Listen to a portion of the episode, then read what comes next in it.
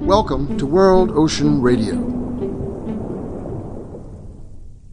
I'm Peter Neill, Director of the World Ocean Observatory.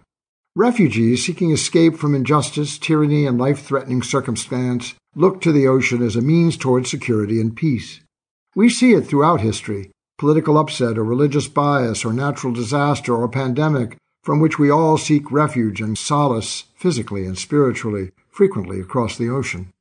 The great oceanic reserve that covers 71% of Earth is by nature a diverse place where myriad species coexist in circles and cycles of nurturing and predation.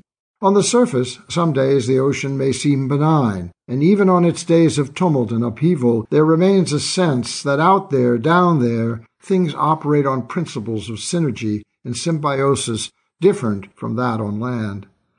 There is an order to things, up and down the water column, in and about, feeding, spawning, and survival, that might appear a tranquil, however transitory, state of being when compared to the cruelty and chaos along shore. Afraid, hopeful, we climb into our boats, with few possessions beyond our hopes and dreams, and risk passage toward opportunity, toward security, toward peace that eludes us. It sometimes does not fare well. The ocean separates just as it connects. If you reverse depiction of land mass and sea, you can envision the continents as islands floating in an all encompassing water world, frail, apart, and vulnerable.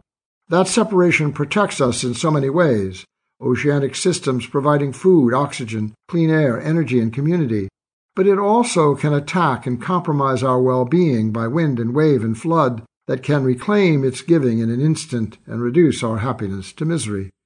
We have continuously, from the first launch, tried to close that separation, to navigate the ocean as if it was nothing more than fluid land to cross, conquer, and change from mystery to known, from resource by consumption to extinction. We fight about it. Are we really secure when we try to control the uncontrollable, when we attempt to own the unownable, when we decide to exclude others from approach and access to what the ocean provides? Peace is another matter. We all want peace. We are all confused over what each must sacrifice to have it. What if, in a radical move toward peace, we try to start all over again, abandoning our past behavior, abrogating our established attitudes and norms, to view the ocean as a place where, with wisdom and collaboration, we might design new forms of relationship, nationality, cooperation, and progress toward a world characterized as peace in our time. How would we proceed?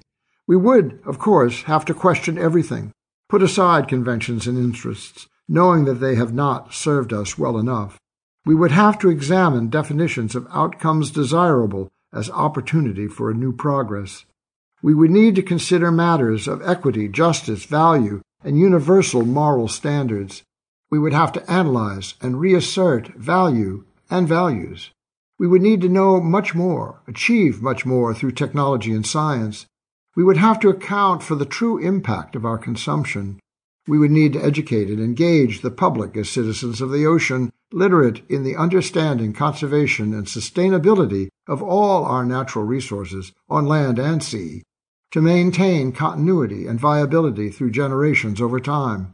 We would have to study, communicate, legislate, regulate, and govern in new ways.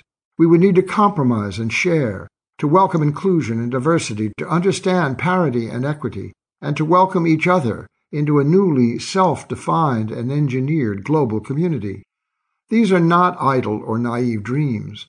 There are millions of people today who wish for just such resolve. We have the tools, we have the intellectual and financial capital, we have the impetus of pandemic as an urgent context for change. But do we have the will? Do we have a choice? I think we do not, and I know there are many like me and you, listeners here, who have the concern, ability, and determination to join together not as ocean refugees, escaping, but as ocean activists resolved, with energy and commitment and a plan.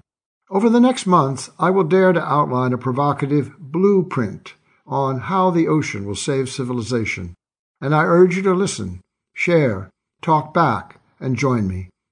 We will discuss these issues and more in future editions of World Ocean Radio.